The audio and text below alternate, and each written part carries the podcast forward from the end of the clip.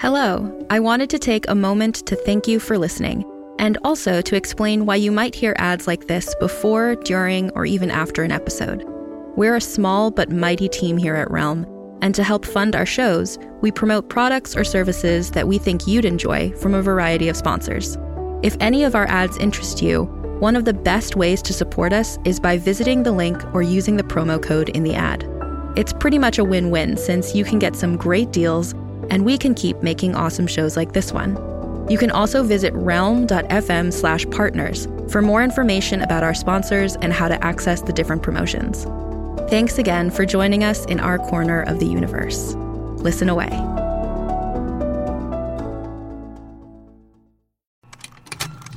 Contained herein are the heresies of Radolf Burntwine, erstwhile monk turned traveling medical investigator. Join me as I uncover the blasphemous truth of a plague ridden world that ours is not a loving God, and we are not its favored children. The Heresies of Radolf Burntwine, coming January 2nd, wherever podcasts are available.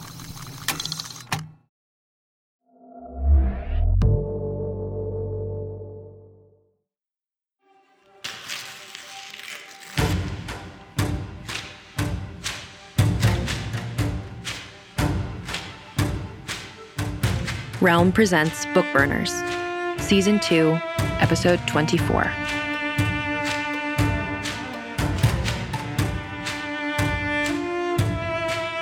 Three. When Frances woke again, the infirmary was lit for morning, and Sansoni was still there. She was standing by the door now, leaning as though she had only paused there for a moment. The nurse came in with Frances's breakfast and left without the least flicker that he had noticed anyone else in the room, when they were alone again, Sansoni spoke. I know you know where they are. I wouldn't tell you if I did. Frances said it, but she did not feel in the least bit brave. I didn't ask you to tell me, Sansoni said. She stared openly at Frances, not even making a pretense of avoiding the rumpled area under the blanket where her legs should have been. Frances imagined she could feel the weight of her gaze, and something under the blanket shifted. She wanted to throw up as she felt cool sheets slide over something that was, and at the same time definitely was not, her skin. I imagine that if they're doing what I think they are, the signs of their location will be more than obvious in the next few hours. Something that should have occurred to Fox if he had given the matter a moment's thought. Are you going to tell him? Frances asked. No, said Sansoni. Why not? asked Frances. She had expected the beginning of a negotiation, not whatever this was. Sansoni did not answer immediately. Instead, she said, Did you know that the position of certain members of the society is that Grace should officially be classified as church property? A useful tool, certainly, but not quite a person anymore. Her eyes slid meaningfully to the bottom half of Frances's bed. Is that a threat? asked Frances. Sansoni shook her head. Merely an observation. And I'm supposed to believe you're telling me this out of the goodness of your heart? Believe what you like, said Sansoni.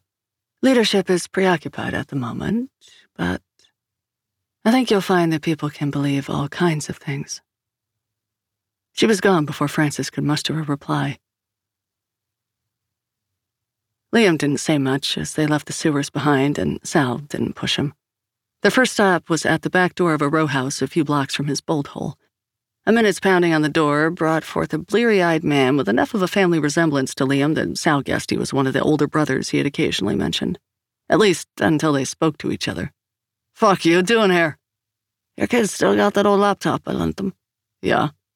I need it back. Why? Because it's an emergency and I kicked my other one to bits. You did? What? Oh, and I need to borrow the car. The man in the house blinked, then he looked from Liam to Sal and back again. No word for a year, and then you turn up at this hour? Fuck what you need. He made to slam the door in their faces, but Liam planted one of his steel toes in the way, jamming it open. This triggered another round of swearing on both sides. Sal was about to quietly suggest that maybe they find another place to resupply when Liam's brother threw up his hands, muttered fuck a few more times, and released the door, allowing them into the kitchen. He disappeared upstairs with more muttering while Liam helped himself to coffee. That's Michael he explained, as though this encounter had gone exactly as he had expected. Doesn't seem like he's your biggest fan. I fell off the grid for years and took up a job on the continent. He has to give me some shit when I show up asking for favors. But he'll help? Liam's expression as he handed her a mug of coffee was difficult to parse. Did you ever turn down your little brother when he was in trouble and knocking on your door? Since they both knew the answer to that, Sal didn't reply, keeping her eyes on her coffee until Michael returned with the requested computer and car keys. Once they were on the road headed out of the city, Sal found the news on the radio. Not hard, since every station was being interrupted with breaking reports of the strange color of the sky. No one had an explanation, but that didn't stop local politicians and scientists from putting forward theories that ranged from global warming to some kind of massive art installation. Liam grunted at that. That's a new one. Maybe Sansoni should try using it as a cover story sometime. That woman would lie to Jesus Christ on Easter Sunday. She doesn't need any new ideas. A man on the radio vigorously opposed to public arts funding had left off about the sky and was now going on about the modern statuary recently placed at the airport. Sal took this as a sign that there wasn't anything new to report. She snapped off the radio, and together they sank into quiet, broken only by the rattling of the ancient Skoda. All in all, Hilary Sansoni was not surprised when Fox appeared in her office a few hours after she had left Frances's bedside. What are you playing at, Sansoni? he asked. He had entered without invitation and closed the door behind him without permission. It was the sort of blunt power play that she expected of him, and she supposed it was reassuring when people lived up to their habits. Had Fox suddenly tried to turn subtle, she would have worried. However, since Sansoni saw no need to share her thoughts on this point, she merely set aside her work and said, that's the wrong question. Is it? he said. Yes, I'm not playing at anything. Fox snorted. You, on the other hand, with Aunt Julie out of consideration, you're the next logical choice for Cardinal. Since you have made no secret of the fact that you want the job, I have to assume you're here looking for my support, unless you decided to barge into my office in a clumsy attempt to put me off balance. Fox scowled at her. You think you're so smart? Yes, she said. I also think you're smart enough to know that if you're going to head the society, you'll need the cooperation of those you wish to lead. The direct approach is fine for Shaw and her people. Even if they don't always like you, they respect the chain of command. On the other hand, you badgering poor Frances isn't going to win you any points with Asanti or with me. What makes you think I need to win any points with you? If you didn't want something from me, you wouldn't be in my office, she pointed out. You aren't a politician, so my guess is you've decided to recruit one at need, rather than twist yourself into unnatural shapes to become one. Which would be flattering, but you seem to have forgotten that this is a situation in which you need me more than I need you. Angling for a promotion yourself, then? Fox asked. Don't be absurd. I'm well aware of the limits on my avenues of advancement within the church. Just as well I didn't join the society for a red hat and a fancy title. Fox's eyes narrowed in calculation. And why did you join? he asked. That, said Sansoni, is the correct question. 4. You set up your former headquarters at an abandoned amusement park? asked Sal. Granted, amusement park was a bit of a stretch for the converted warehouse space. The place looked like it hadn't been open for at least 15 years, but even in its heyday, she doubted that lucky Funland, with its sparsely filled arcade, obviously warped bowling alley, and tiny roller rink, had been much of a draw. As for the area tucked off in the corner behind the black walls, accented with fluorescent painted lines, Is that a laser tag arena? Sal asked. Liam barely looked up from his newly requisitioned laptop, its shell covered in stickers that had been cut and pasted together to portray an epic battle between unicorn riding robots and blaster wielding princesses. Yep, he said. Do I want to know why you had the keys to this place? Michael and some of his buddies set it up back in the 90s. As a front? Liam gave her a withering look. Does it look like a front? Sal glanced up at the ceiling a good 40 feet above them. From the water stains on the concrete floors, she was faintly surprised she couldn't see pink tinged daylight. At least she hoped those were water stains. Yes, she said. Liam didn't bother to respond, and a few seconds later, the screech of a dial up modem connecting made Sal jump. What the hell? Liam grinned as he killed the volume on his speakers. Good times. Don't tell me you're going to hack into the network's virtual space over a phone line. A snort. God, no. And then what's the plan? Lure Christina here and then make that noise at her until she agrees to give up her quest to network the human race into a giant server farm? You're thinking of the Matrix. Whatever. As they talked, Liam had not stopped typing. He now hit enter with a flourish. Every time we've met the network, we've been playing on their turf or on ground that they chose. The night market, the Silk Road, Middlecombe. It's time for us to turn the tables. Is this the kind of plan that Asanti would tell us was extremely ill advised? Probably. Did you just send out a signal that Christina will be sure to notice, which will then basically dare her to come and find us? Damn straight, said Liam. Sal took this in. How long do you guess we have before she gets here? Oh, about an hour, maybe more with traffic. Time to set up some surprises? Liam smiled. It's like you know me. The coordinates that Liam had pulled out of the network's network led Asanti, Grace, and Menchu to a pack and mail shop in the city center. It was the kind of small business that provided half a dozen different services, from copies to phone cards, all advertised on posters that papered the front windows and served to completely obscure the view into the shop from the street. Menchu tried to keep an eye on the customers, but no one seemed to be going in and out. He wondered if there was some kind of magic or technology at work that allowed the location to go unnoticed by passersby. More likely, it was just the kind of shop that no one bothered to visit. Lacking a view in the front, Grace had gone alley to do some quick reconnaissance, and Menchu waited, knowing Grace had gone relax until she was in sight again. She's going to be fine, said Asanti, breaking Menchu's concentration. We can't take that for granted. And just because it's hard for her to get hurt doesn't mean. Asanti interrupted. I meant her candle. She's going to be fine. We're going to find a way to turn her back. After every terrible thing we've seen magic do, how can you be so optimistic? I've seen people do more evil than demons, and no one's arguing we get rid of people, Asanti pointed out. People do good as well as evil. Can you say that for magic? Asanti shrugged. Grace would have been dead from time, malice, or accident if she didn't have her candle, she pointed out. And I think she's done some good in the world. Menchu digested this. Did you notice that she didn't bring a book this trip? Asanti frowned. She was reading on the plane. She was staring at the book and occasionally turning pages. Then she left it behind on her seat. While you and Liam were working earlier, she wasn't even pretending. I'm worried about her, Menchu admitted. He went back to watching the shop. A young mother with a stroller stopped in front of the windows to adjust her baby's blanket. Shifting the blanket caused the baby to lose its pacifier and it sent up a thin wail. Menchu said, I found an old photo that had her candle in it. Did you know it's lost close to half its length since we found her? Asanti shook her head. I knew it must have diminished, but no, I hadn't realized. And what kind of a life does she have, going from mission to mission, one day off per year to do it as she pleases? She, Asanti began. She's a grown woman and she can hear you, said Grace, swinging down from the fire escape to land lightly on the sidewalk beside them. Menchu could see that Grace wasn't happy. How much of that were you listening to? he asked. How much of my future were the two of you planning on working out between yourselves before you asked my opinion? Grace, said Asanti. She was cut off by a screech of brakes at the intersection. The traffic lights at the corner had all gone red. No, all of the traffic lights in all directions had turned red. From the cacophony rising from the surrounding streets, it sounded as though the entire city had become instantly gridlocked.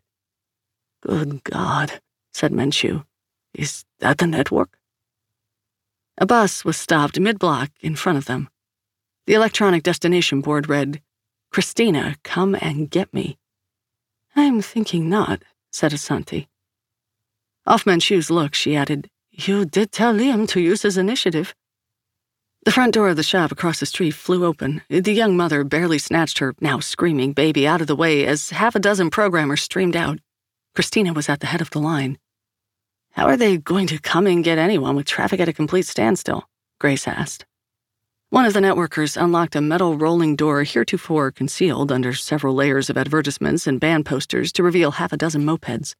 Christina hopped on one and took off, weaving through the stopped traffic. Menchu and the others quickly ducked out of sight as the rest followed her. Menchu looked back out of the alley.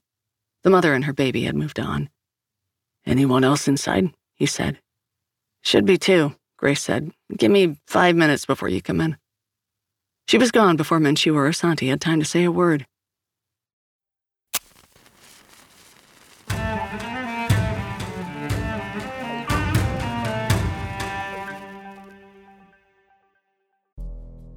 We can imagine many potential futures. Some serve as inspiration, others, warnings.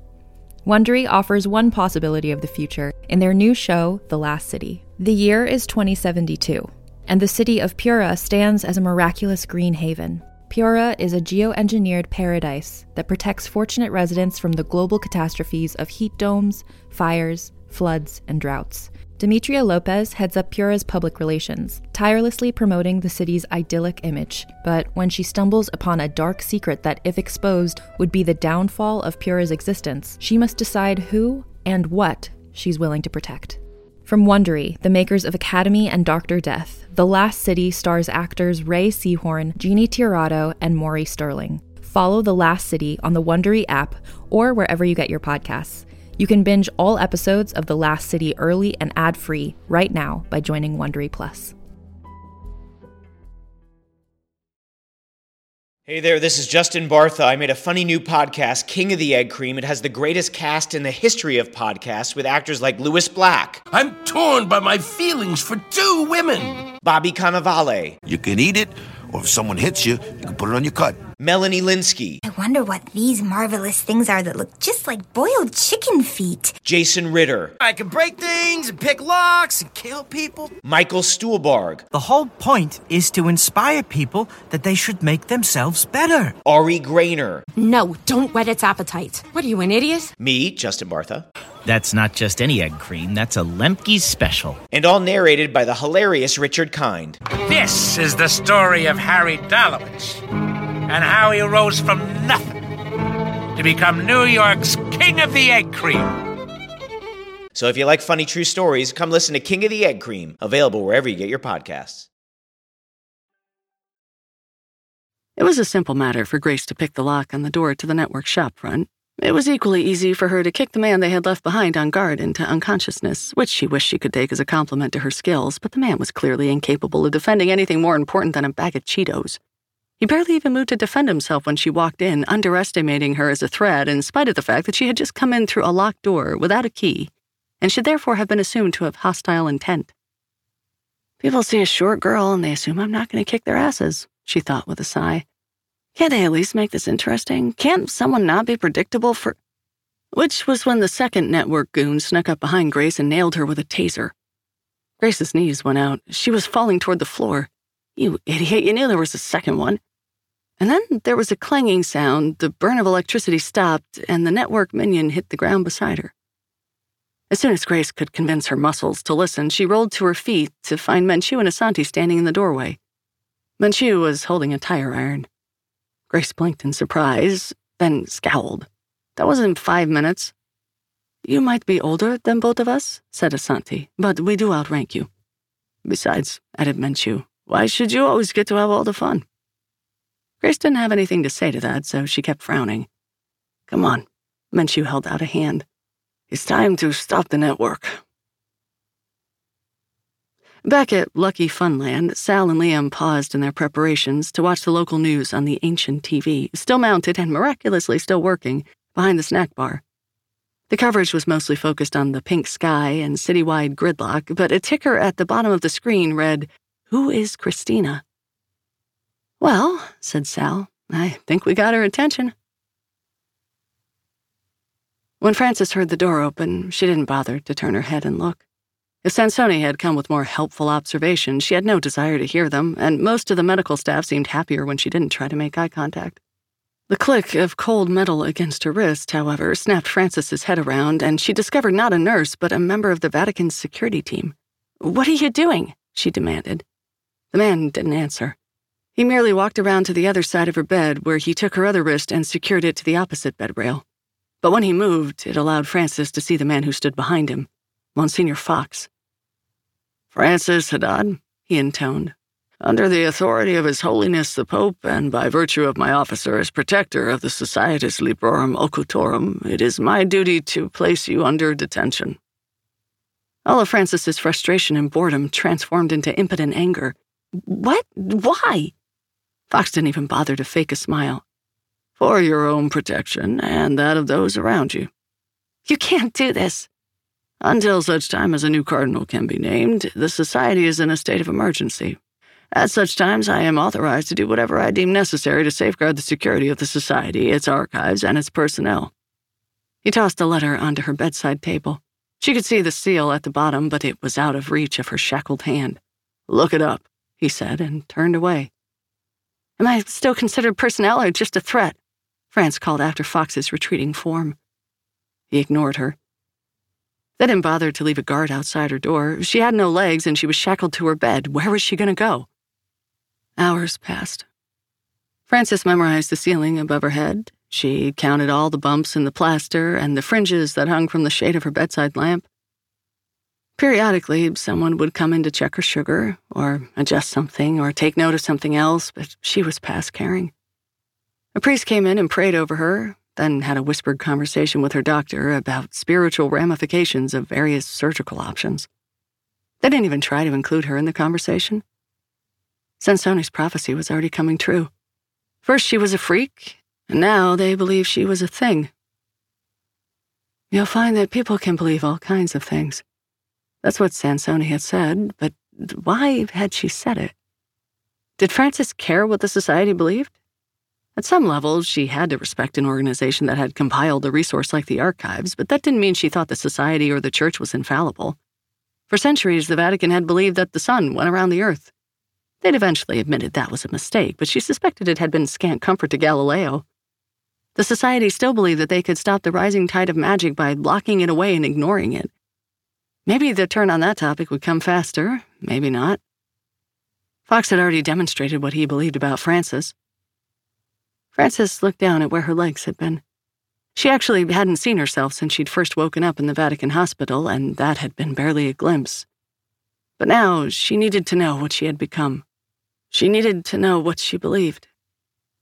Of course, now her wrists were shackled to the bed and she couldn't lift the blanket. Not with her hands, anyway. When she tried to move her legs, what had been her legs, she found that she didn't have a lot of fine control. Maybe that would come later when every signal her nerves were sending wasn't new and strange. Finally, after several minutes of hard work, a tentacle emerged from one side of the blanket.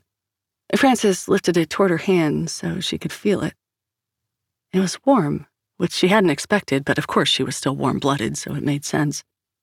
It was also soft and strong, she realized as she wrapped it around her fingers. She squeezed one of the bed rails experimentally and noticed it was slightly bent when she pulled away.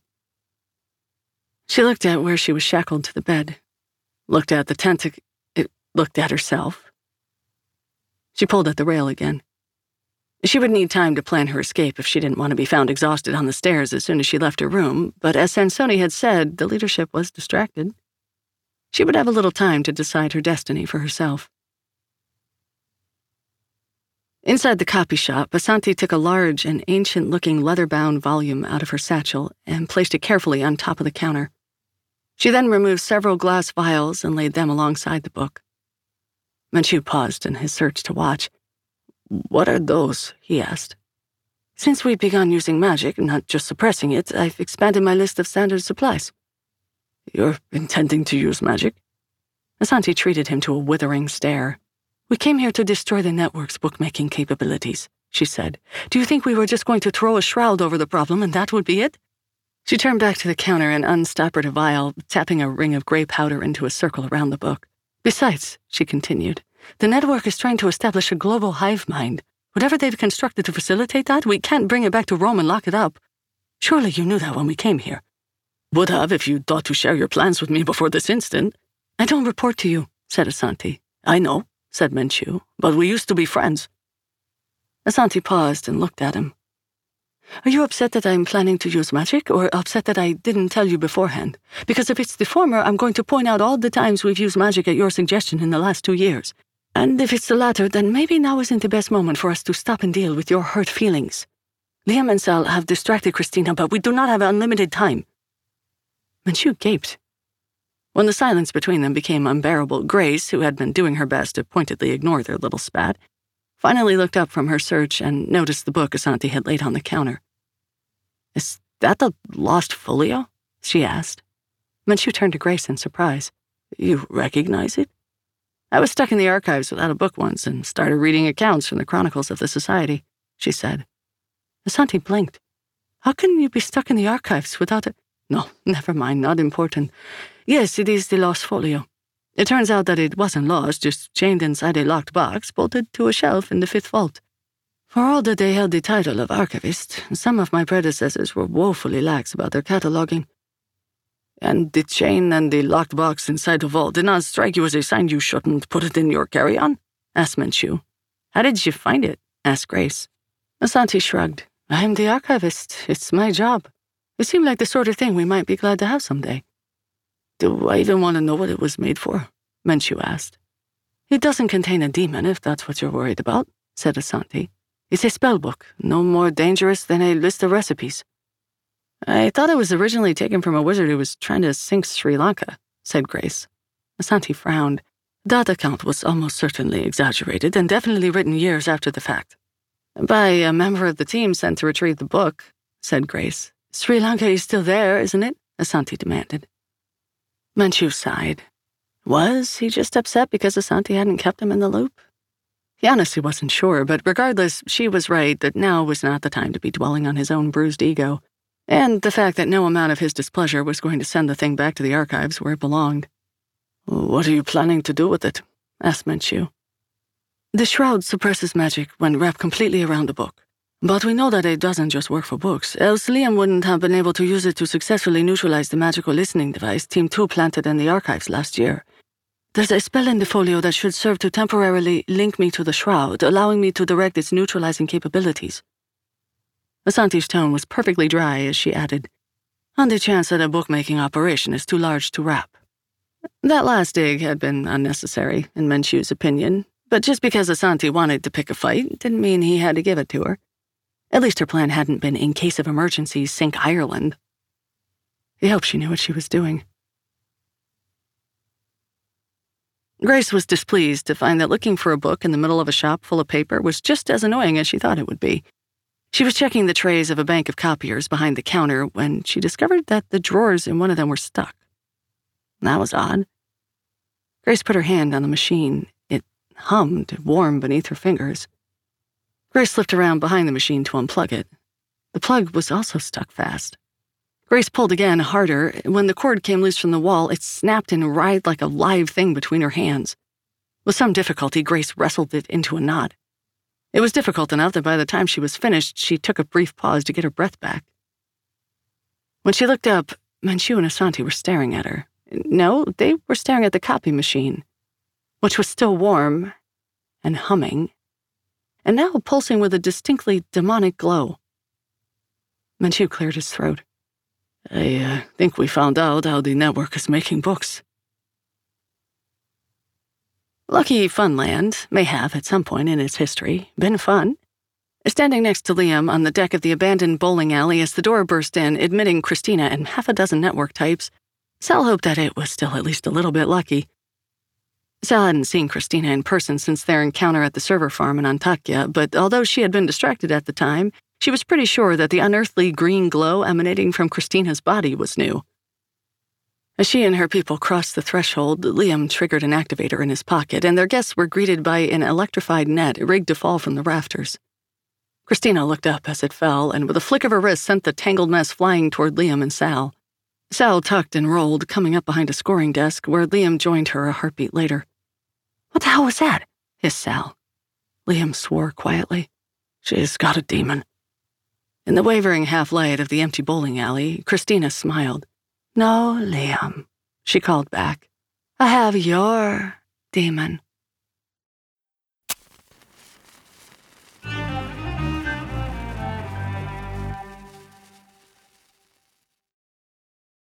Five. Father Menchu looked from Grace, still holding the writhing power cord, to the copy machine that pulsed with demonic light.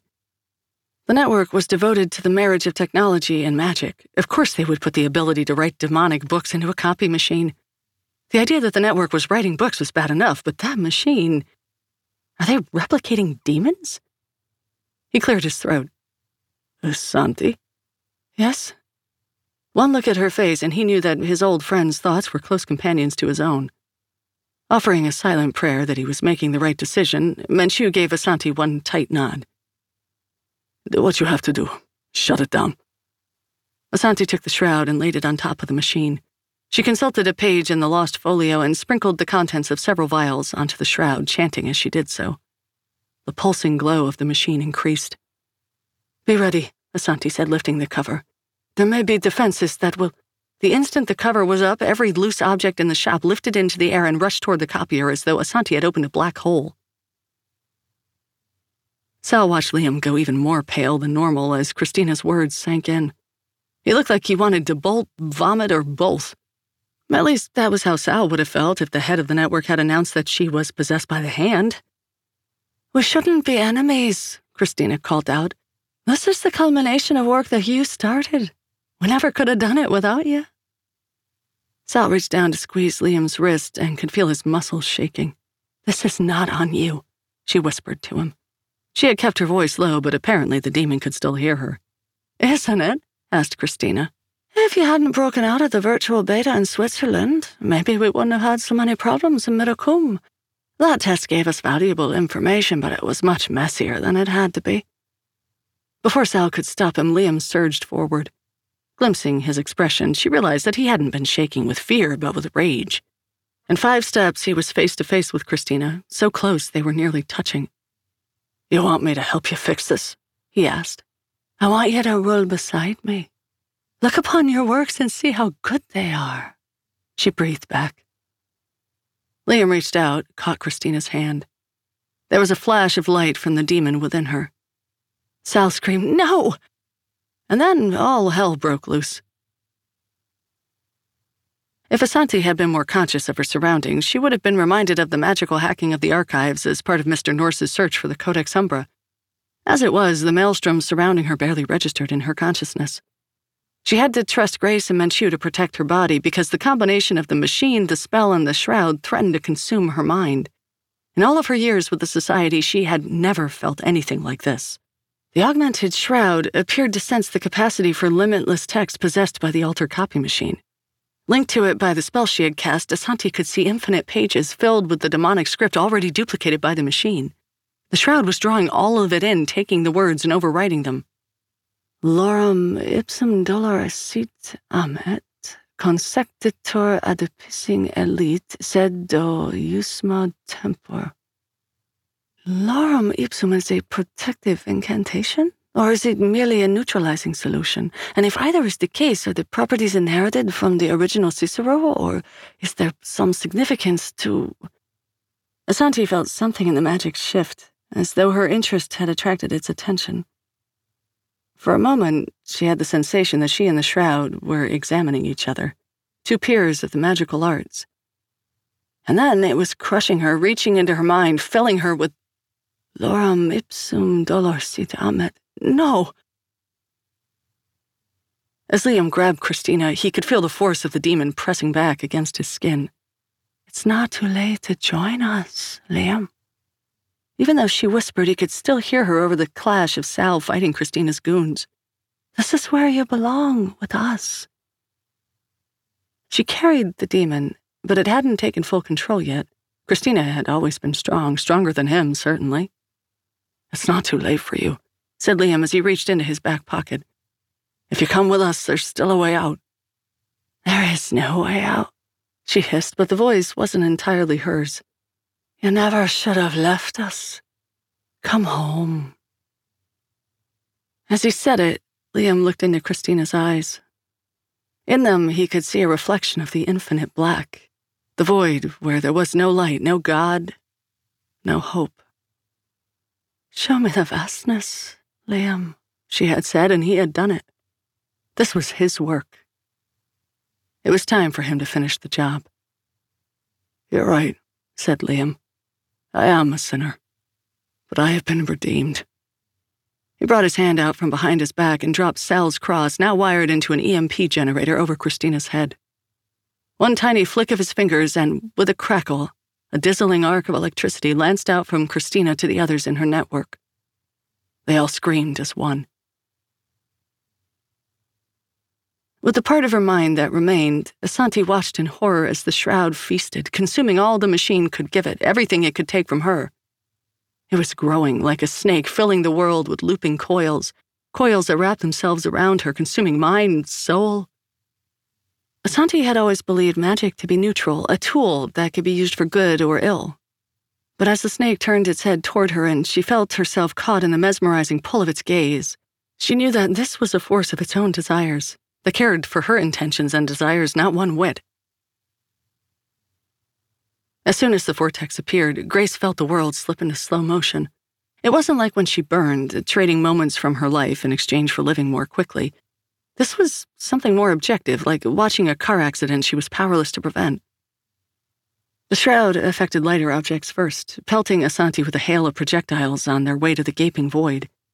But already the office machines and shelving shook in their places and began to lift. Even a glancing blow from any of them would damage Menchu or Asanti beyond their ability to recover.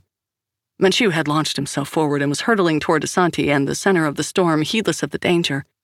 She had to get to the shroud before he did. Grace burned brighter than she ever had before. Asanti tried to reach out to close the machine, but her fingers found nothing. She tried to call for help, but her voice was gone. She tried to take a breath, but there was no air, or was it that she had no lungs? Her body must still exist, otherwise, all of this wouldn't hurt so much. A black circle grew from the center of her inner vision. The darkness pressed the world away, and just as it was about to disappear, there was a light brighter than anything she had ever seen. It burned like the sun. Menchu's hand brushed against the shroud, and he felt a dread he had never experienced before. Whatever was in the machine was very, very hungry and evil in a way that dwarfed all of his prior experiences with the demonic. He felt it reaching for him. Then there was a rush of air, and his world exploded into flame. Grace burned with a dizzying intensity that took her breath away. She was so fast and hot that the world was as frozen to her senses as she was to the world the instant her candle went out. She brushed Menchu's fingers away from the shroud and began to lift it. As soon as she touched the machine, she could feel it in her mind. Do you hunger, little one? Let us feast together. Come to me, and you can burn forever. She could feel the lie behind its promise, but that didn't make the temptation go away. One last blaze of glory to save the others, and then nothing. She could be back in step with time again, the time that had taken everyone she had known and loved, and should have done the same to her long ago. Menchu had always said the demons gained power over their victims by promising to grant what they most wanted. Was oblivion what she desired? The foreign missionaries of Grace's childhood had taught her to believe that God was an active participant in the lives of the faithful, and that he did nothing without a reason. Although they would have been scandalized by her current occupation, possibly more by the Catholic part than the magic part, they would also have insisted that her life was still part of a larger plan and that suicide was a sin. As was her rather cavalier attitude toward certain injunctions found in the book of Leviticus. All long dead, little one, and here you are alone. But she wasn't alone. Not while she still had the power to save the people who had made her life, strange as it was, worth living. She reached for the shroud and for the thing it had absorbed from inside the machine. It was time for them to all burn together. Christina's screams took on a frantic pitch. She locked eyes with Liam, and for a moment the darkness vanished. He didn't see the vastness or the demon.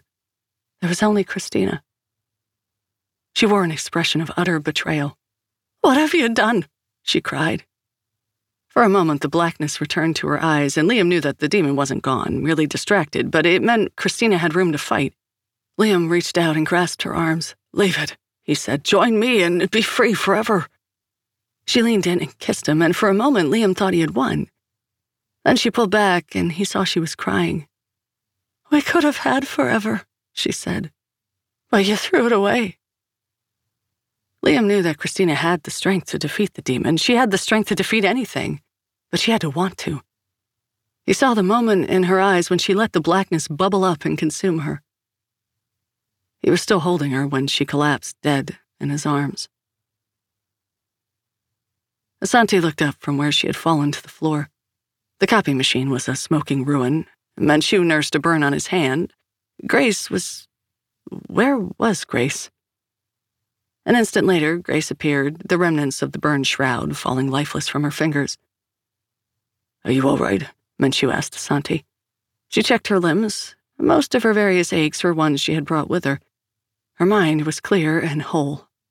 Yes, she said. Thank you. Menchu held out a hand to his old friend. Come, he said. Let's go home. 6. Sal wasn't the only one who didn't feel much like talking on the flight back to Rome. She sat next to Liam and left him alone until she'd finished picking at her dinner. He looked up at her gentle poke. Hey, she said. Hey. There was so much she wanted to say to him. You did an amazing job. I'm sorry about Christina. Are you okay? I still care about you. But what came out was, I think we beat your demon pretty good. He swallowed. Yeah, we did. Her eye fell on the little brownies still wrapped in plastic on the corner of her dinner tray. She said, I know it isn't anyone's birthday, but it sounded so stupid saying it out loud. Her nerve faltered and she trailed off. What? he asked. She mustered her courage. Do you want to share my cake? Her reward for bravery was Liam's tiny smile. Yeah, he said. I'd like that. Asanti didn't pay much attention to the trip home.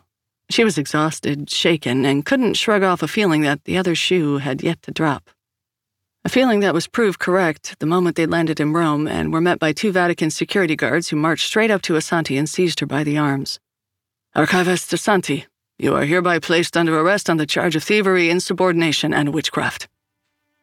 As the others protested, Asanti felt herself relax. It had finally happened. The storm that had been brewing for so long was going to break.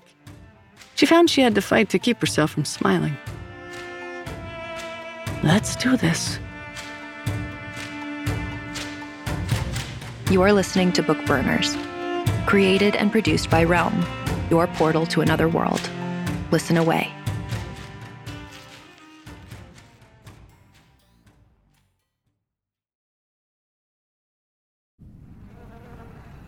We've been told for so long that the bees were disappearing. But now, when I see them, well, each time is like a little gift. And do you remember the last time you saw bees? In the orchards, I think. It appears the areas of your brain that had suffered varying levels of atrophy have, in a sense, rebuilt themselves. And this happened very quickly overnight. Anything else I can get for you? Actually, here looking for someone. Uh, my brother Colin. He was in town about a week ago. Do you know where Cruxmont is? There is nothing in Cruxmont that anyone has ever wanted to find except for plum wine and fruit pies. You shouldn't have come here. This town. Leave! Just leave! Colin! Don't mind Cruxmont.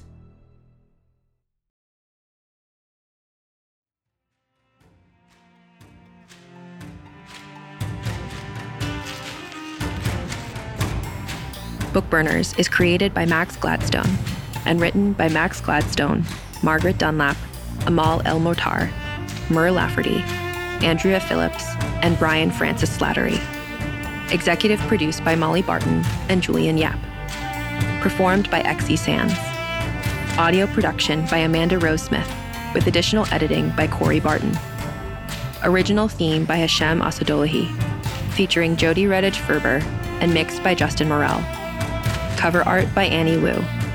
Executive in charge for Realm, Mary Assadullahi.